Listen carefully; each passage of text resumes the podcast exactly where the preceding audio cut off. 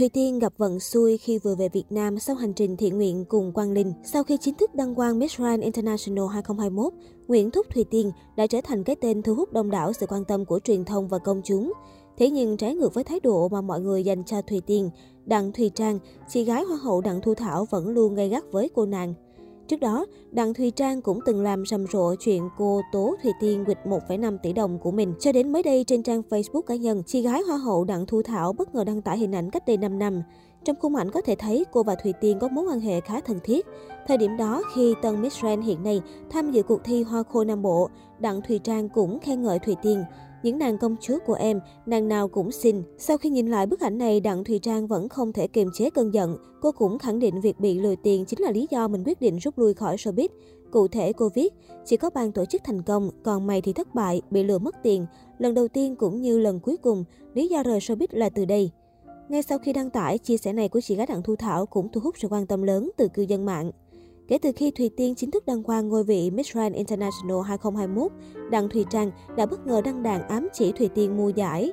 Một vòng luẩn quẩn mua giải, cứ mua trước rồi tính được giật sau. Tôi nói mua rồi nên tôi không có gì là ngạc nhiên cả. Các cư dân mạng lập tức nhảy vào cuộc để bên vực cho Thùy Tiên và chỉ trích chị gái của Hoa hậu Đại Dương 2014. Đến cả Đặng Thu Thảo cũng bị chửi dù không hề làm gì nên tội. Lúc này, nhiều thánh so đã trổ tài thám tử tìm ra nguồn cơn của mối ân oán giữa Hoa hậu Thùy Tiên và Đặng Thùy Trang.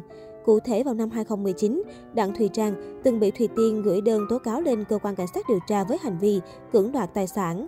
Tân Miss Grand 2021 cho rằng Thùy Trang đã lừa cô ký giấy nợ khống rồi đe dọa để đòi nợ.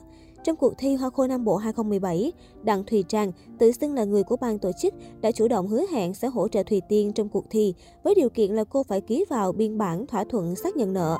Vì chưa tìm hiểu kỹ, nên Thùy Tiên đã ký vào biên bản này. Tuy nhiên, người đẹp khẳng định cô chưa từng nhận được tiền và các hỗ trợ khác như lời hứa của chị gái Hoa hậu Đại Dương 2014. Ngay sau phản hồi của Thùy Tiên, Đặng Thùy Trang cũng lên tiếng, mãi đến khi cơ quan điều tra có kết luận Thùy Tiên nợ tôi 1,5 tỷ đồng và xác nhận chữ ký, vân tay trong giấy ghi nợ là của cô ấy, tôi mới tiếp tục đòi nợ tiền.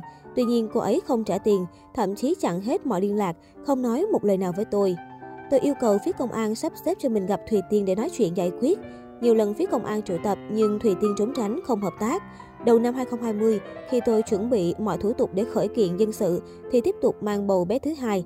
Dịch diễn biến phức tạp gần 2 năm qua, khiến mọi kế hoạch của tôi bị đảo lộn. Đến hiện tại, Tiên vẫn chưa trả nợ cho tôi một đồng nào. Từ thời điểm đó đến nay, Thùy Tiên gần như không đã động đến chuyện này. Còn phía Đặng Thùy Trang thì thường xuyên khơi lại vấn đề và chỉ trích nàng hậu. Mới đây trên trang Facebook cá nhân, Thùy Tiên đã tung ra bộ ảnh sang chảnh và quyền lực ngút ngàn khiến ai nấy không khỏi mê mẩn.